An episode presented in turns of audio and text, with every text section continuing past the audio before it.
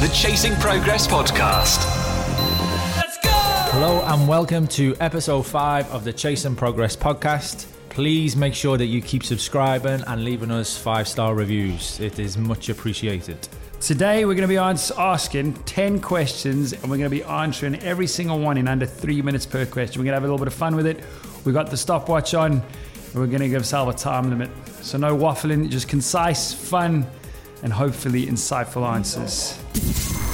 The Chasing Progress podcast by Origin Gym. Question one Okay. Why do we ice injuries?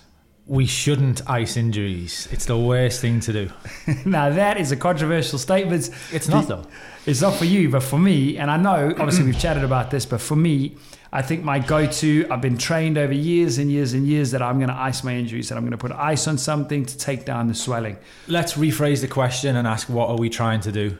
So we're trying to regenerate the area, get it back to full health, get it moving, and get it back to how it should be. Yeah. So if we put ice on it, we are damaging the healthy cells that are not injured. The trauma that's happened, the cells around there, we are damaging by putting ice on. Then, but actually, compression is probably worse than the ice. So when we're compressing it, Yeah. we are restricting like the lymphatic system, which is going to flush everything out for us. Okay. So it's us getting in the way of our body's self healing process. That is the problem. We are So the, problem. body knows how to heal itself better Yeah. than we do. Yeah. Okay. And that has just got lost along the way. The guy who came out with the rice protocol, so rest, Rest. Ice, Compression. compression, elevation. Yes. Everyone knows that. But and you just take it as gospel because I don't know, a doctor's told you, a PT's told you, like you One said. minute. But yeah, it's the worst thing to do. So if we're resting, So it- what should we do? So we should be getting it active. Active recovery is the answer. That's the that's the acronym. Instead of rice, active recovery is the answer. Arita, I think it's called. Okay. The guy who came out, the doctor who came out with the rice protocol, has debunked this. He said this is the worst thing you can do now. Now that he knows or has been researching Yeah. it, it's the worst thing to do. So what we should be doing is finding a neutral position. Obviously, if you broke your ankle, you don't, you're not going to be walking. But it's to use stuff like EMS machines, electric muscle stimulation. Higher end, we can use a H wave machine, Okay. and this is basically walking without walking or Okay. moving without injuring the yeah. um, the part.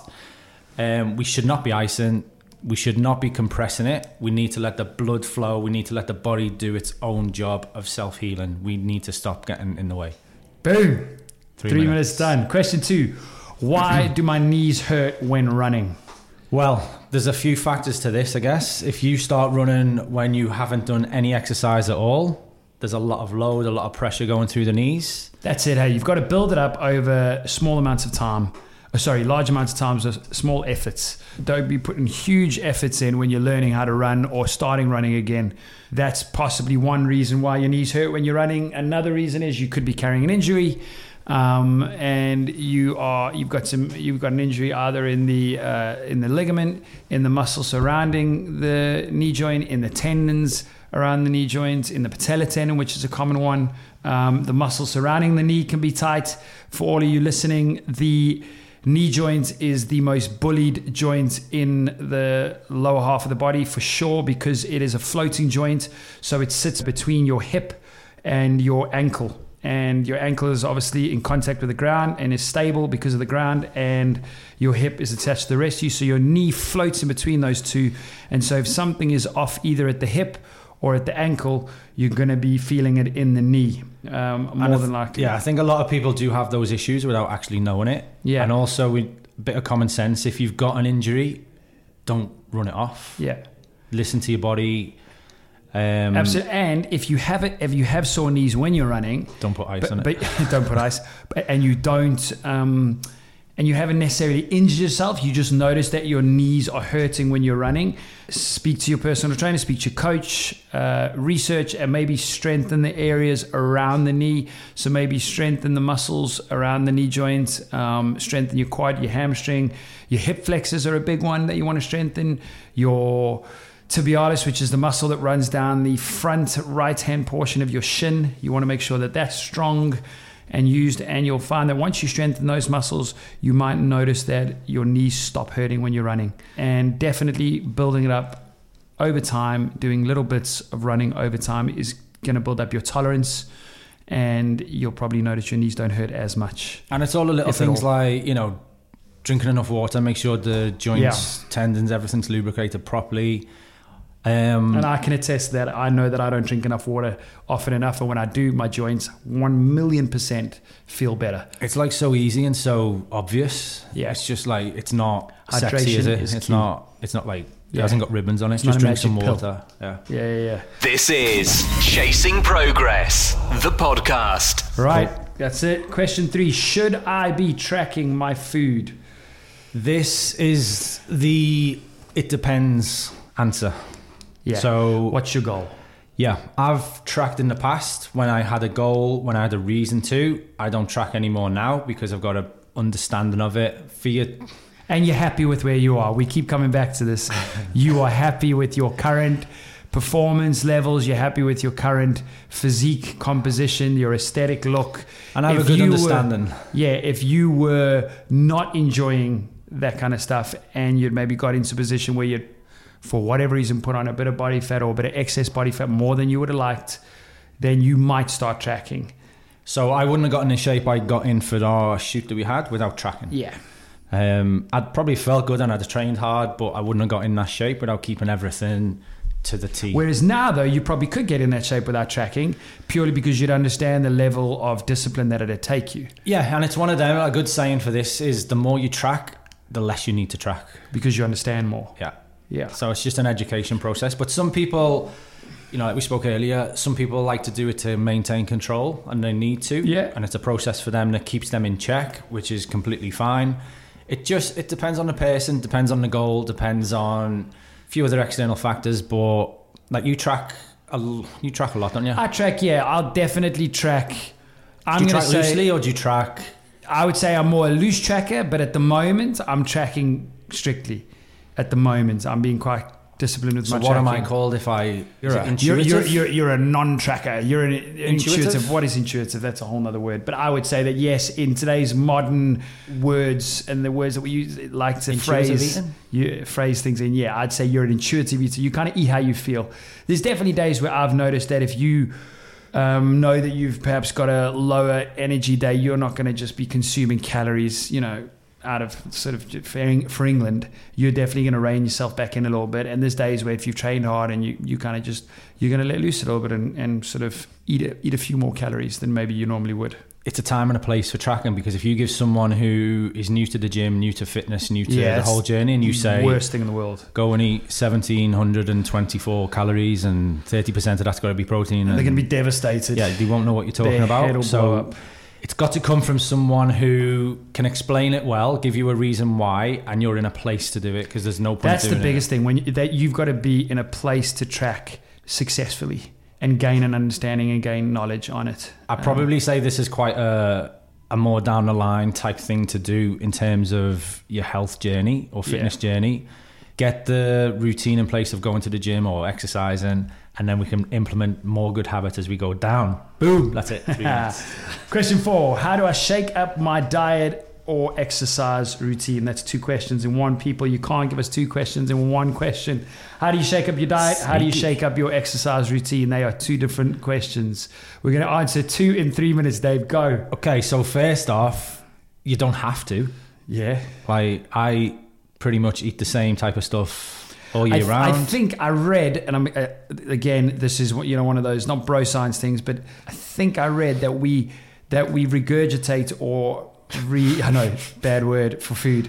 We um, we basically cycle cycle through or recycle twelve different meals across across the year in some format. As, as humans, that's what we do. We eat the same twelve meals. That's not regurgitate. I know regurgitate. Well, you could use regurgitate. That's being sick. No, regurgitate is doing the same thing over and over or bringing up the same thing. It's not just in reference to being sick. You can regurgitate information. So it's not just about being sick, but we're losing time here on our Right, so. Yeah, if you keep a food diary, you do you'll see a pattern. You do eat the same things regularly, unless Yeah. you're an anomaly and yeah. whatever. But I And probably you live in a kitchen, Yeah. you know. I eat chicken most days. I'll have steak. You could probably most days. I'll have lamb I had chops chicken and steak days. yesterday. Lamb chops, I had them yesterday. But I could pretty much nail my nutrition down to like four or five meals. Yeah. I, I'd like I'd like to jump in on this one. How do you shake up your diet? Um, be aware of what you're eating and purposefully eat something different. It's literally not that dif- difficult. The question's why, isn't it? Why do you want to do it? Because you don't have Well, to. Yeah, uh, if they're asking though, how do I shake up my diet? So they want to know how to.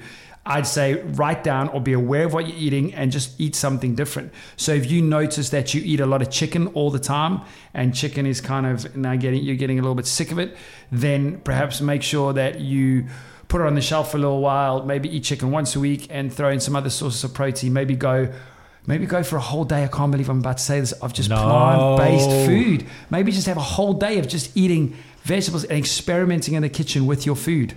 Do that. In terms of how do you shake up your exercise routine? Can't believe um, you said that. I know it's the same thing. How do you shake up your exercise? Write down, be aware of what you're doing. Don't cherry pick your exercises. Work on some of your weaknesses. Do things that you perhaps don't uh, There's no rule book, naturally there? enjoy. You don't have to do the same exercise every week. You can no, mix it up. But if, for a classic one for me, how do I how do I get better at my handstands? Well, for starts. I'm actually going to have to do them, but I never do them, so I'm not shaking up my exercise routine for that because I'm cherry picking my exercise. If I want to get better at handstands, I'm going to have to do them. Because you know you're going to suck at it first and you don't want that feeling. Correct. So that's how you do it. Progress, not perfection. The Chasing Progress podcast. Question five. How often should you stretch? I'm going to hand over to Dave for this because he is our stretch guru.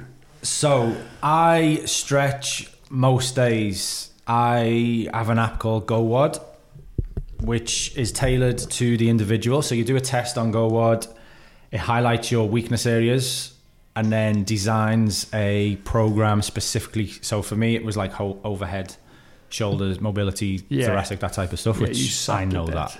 So then it designs me a program, and I can choose if I do eight minutes, 15 minutes, 22 minutes, or whatever it is, and it'll just focus on that area for me. But I can choose other areas. So say I'm doing legs or I'm doing something else, it will give me a program to do that. I can choose specifically what I want to do, but Yeah. my tailor program is always there, which I should be doing pretty much every and, day. and how often do you do it? Every day? Yeah, I'm, I do miss a couple of days. So if I get massage or chiropractor or any form of external physio, Yeah. I don't do it on those days. I mean, there's days I forget, but Yeah. on the whole, I'm pretty consistent. I'd say I'd do it five times out of seven. Yeah, I think if the question is, well, it is how often should you stretch? Optimally, you're going to stretch five to seven times a week. But if you're someone like me who is so bad at taking care of my mobility and stretching, then me doing it three times a week is going to be fantastic. And it's it's going to be life changing. Yeah, it's not necessarily So- you don't have to stretch before a warm up, before going into a session. Your warm up can be like if you've got squats, Yeah,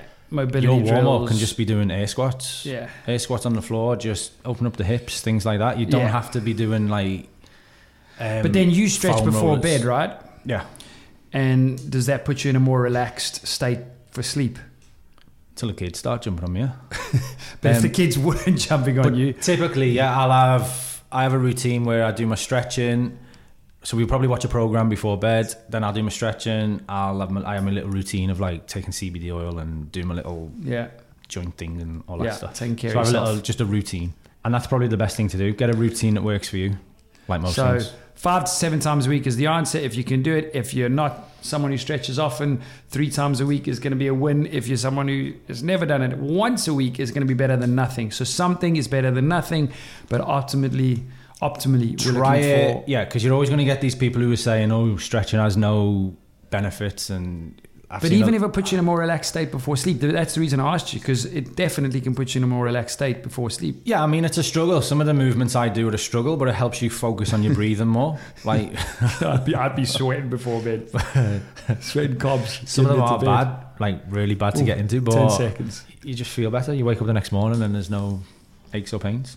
Question six: What is progressive overload? I would love to jump in on this one just real quick. Um, in training, in the gym, we love fancy words and fancy lingo, and I think progressive overload makes something sound like you're not doing it because you haven't heard of, or you hear people say progressive overload, so you think you're not doing it in the gym. Um, progressive overload, simply broken down, is increasing either the weight that you use to perform certain exercises or the sets or reps that you do to perform those exercises and either increasing the weight slowly over time increasing the sets and the reps over time maybe decreasing the sets but increasing the reps maybe like you know, I, I hate scientific terms in the yeah, gym. it's just basically getting a little bit heavier. Progressive overload is getting a little bit heavier on the things that you're doing slowly over time so that your 60 goes to 70, your 70 goes to 80 as your body gets stronger and you do it to stimulate your body into growth and to into gaining strength but it isn't a fancy word that is unachievable or unobtainable it's basically just you being smart about your training and making things heavier over time slowly uh, and you can do that with weight sets reps or even exercises dave said before air squats so progressive overload on air squats can be you can go from an air squat to a goblet squat you can go from a goblet squat to a back squat you can go from a back squat to a front squat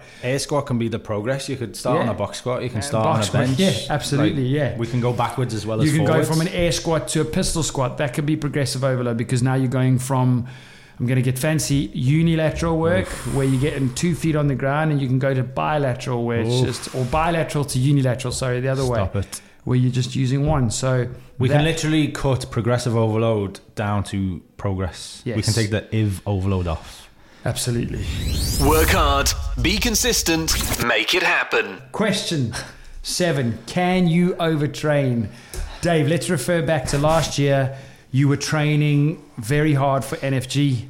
You got injured around August 2020, or was it July 2020? August. It was niggling and building up from June, July. Do you think you overtrained? No. Okay. So, I see why you asked that. yeah, I, I asked that on purpose because you, you got injured, obviously. I think I didn't take care of myself better. I wasn't Yeah. getting massages. I wasn't supplementing properly. I wasn't. And you were training hard. that's probably the hardest I've trained in a long, long time. So I exerted way more on one aspect, Yeah. but neglected the other side of it. So yeah. it was my own fault. So it wasn't that wasn't overtraining for me. Overtraining can get You can overtrain. Obviously, you can. You can overtrain. yeah, it's a term that people I think people take the term wrongly. It's like, oh, you're doing too much, you're doing too much, stop training. You got to think some people train for the mental health. Some people just train to feel better. Yeah. But yeah, some people can overtrain. If you've, you know, if you've got an injury, like go back to knee injury. If you've got a knee injury and you go out running or you're doing squats and it's it and again, you're over, you know, you're Yeah. overtraining. You're being Yeah, yeah, silly. yeah. So so yeah, so overtraining basically you someone who trains seven days a week versus someone maybe who trains four days a week. The person who's training seven isn't necessarily overtraining if their body has adapted to that Yeah. to that uh, load of stress. And actually, their, their body might be performing optimally at seven days a week. They might not be ex- executing strength sessions seven days a week. They might be doing four days of strength sessions, uh, you know, another three days of sort of low intensity cardio days, whatever. You know, I, I don't know what their split might be, but their their body may have adapted to that level of stress. Whereas then you've got someone who trains four days a week, they train well, and then all of a sudden, out of nowhere, they go to five, six days a week, and they haven't built it up slowly. They've done it quite quite uh, acutely, and all of a sudden, now their body that- they, yeah. they've overtrained. That's key, isn't it? Because if you look at, say, the top CrossFitters, they're training what eight hours a day. Yeah, I mean, like across Double the day, or like triple sessions. or like yeah, eight eight hours, maybe broken up into like you know an hour and a So half I- session, rest for an hour and a half, go again, that kind of thing. If I just said to you that I'm training eight hours a day, you'd be like, "Well, that's way too much." Yeah, absolutely. But these people do it day in, day out. It's the job. They Yeah. are they've adapted to it. That's just what they do. Now, if someone You've got to listen to your body. Basically, you've got to know your body, yeah. Yeah, the Like, answer is you you can overtrain. You can overtrain by not listening to your body. So like I don't have set rest days anymore. I used to, but I don't anymore because now I might go for a run on a Sunday, which was stereotypically my rest day. But there's other days where I'm just like, but there, ah, that's interesting. I still will always rest. If I do have a rest day, it will be a Saturday or a Sunday. So that's interesting. I won't listen to my body necessarily. Well, they're my two rest days as well. Friday. You know, Monday through Friday, no, that's when I always train. And then But it's Saturday- context and environment because Yeah. we used to train train for NFG. We did Saturday Yeah. hard Saturdays, didn't we? Yeah, we did. But like now, I'll have Saturday Sundays off. But I'll still be active. I'll be going on walks. You know, an hour with the dog, kids. Five seconds left. Um, yes, you can overtrain, but it's in context. Great answer to that question. Uh, number eight, is it all about calorie deficit? Yeah. It's the that's the buzz. how long isn't is it? a, how long is a piece of string? Like Calorie deficit for people who don't know is basically you are expending more energy than you are taking in. So basically, you're moving more than what you're eating, what you're consuming. yeah. So we create a deficit, so technically you lose weight. So if you want to lose fat, lose weight, a calorie deficit in whatever way you implement it will work essentially. If you do it consistently. Yeah. yeah. But, you know, you could eat and, seven and Mar- consistently and honestly, if you are honest with yourself. but like I could eat seven Mars bars a day Yeah. and be in a calorie deficit, Yeah. But that's not going to do me any good. I'm going And- to feel like absolute crap. And yeah, and that comes down to then the quality of your nutrient makeup in your body. So essentially, yeah. for fat loss, weight loss, calorie deficits is is yeah, that's what it's about. Yeah, the question kind of the question's a bit misleading, isn't it? Because it's saying is it all about calorie deficit, but there's got to be another question attached to that, which is like, is it all about calorie deficit if my goal is this? Yeah. Because is it all about a calorie deficit if you're looking to get massive? Then mm. no.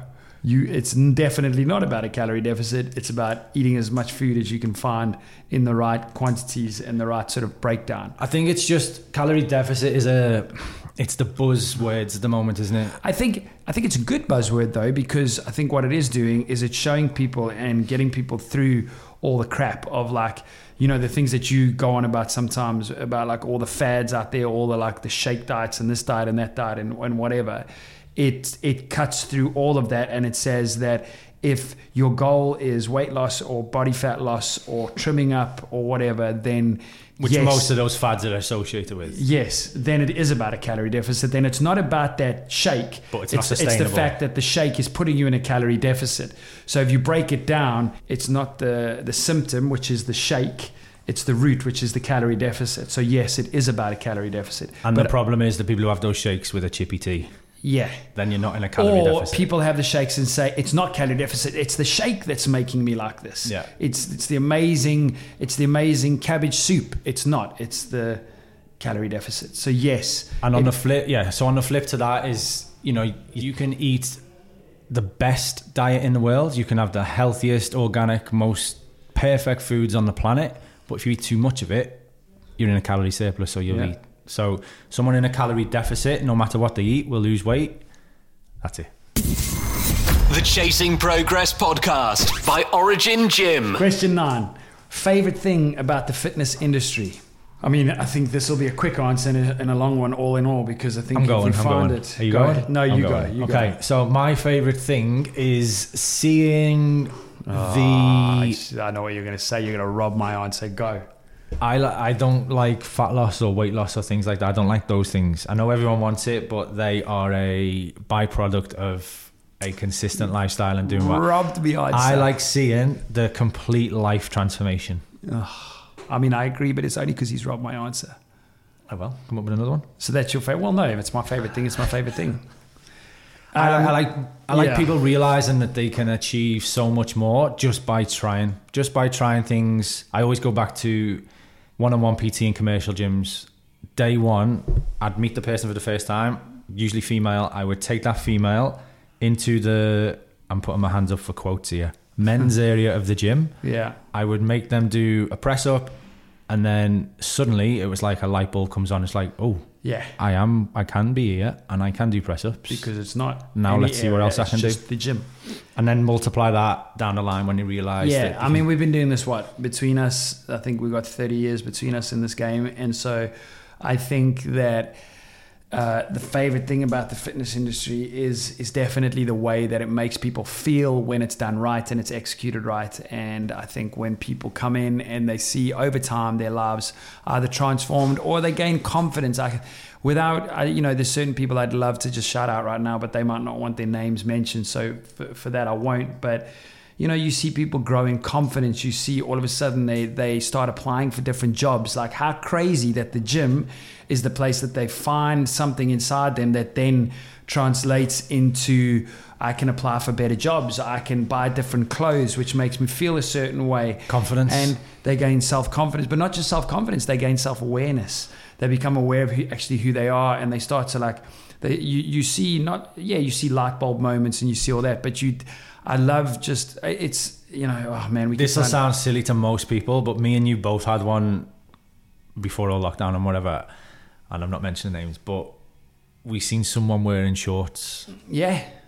Like Someone- incredible. A fella who's wearing shorts. Yeah. Who Fantastic. yeah, like, going what, a, back what probably- a journey. Yeah, prob- and it's just things like that. Something so probably meaningless and stupid to most people, but for us, Or seeing no, yeah, meaningless and, and like just the, probably, probably people being oblivious to it. yeah. This is Chasing Progress, the podcast. Question 10 What's the best measurement for fat loss?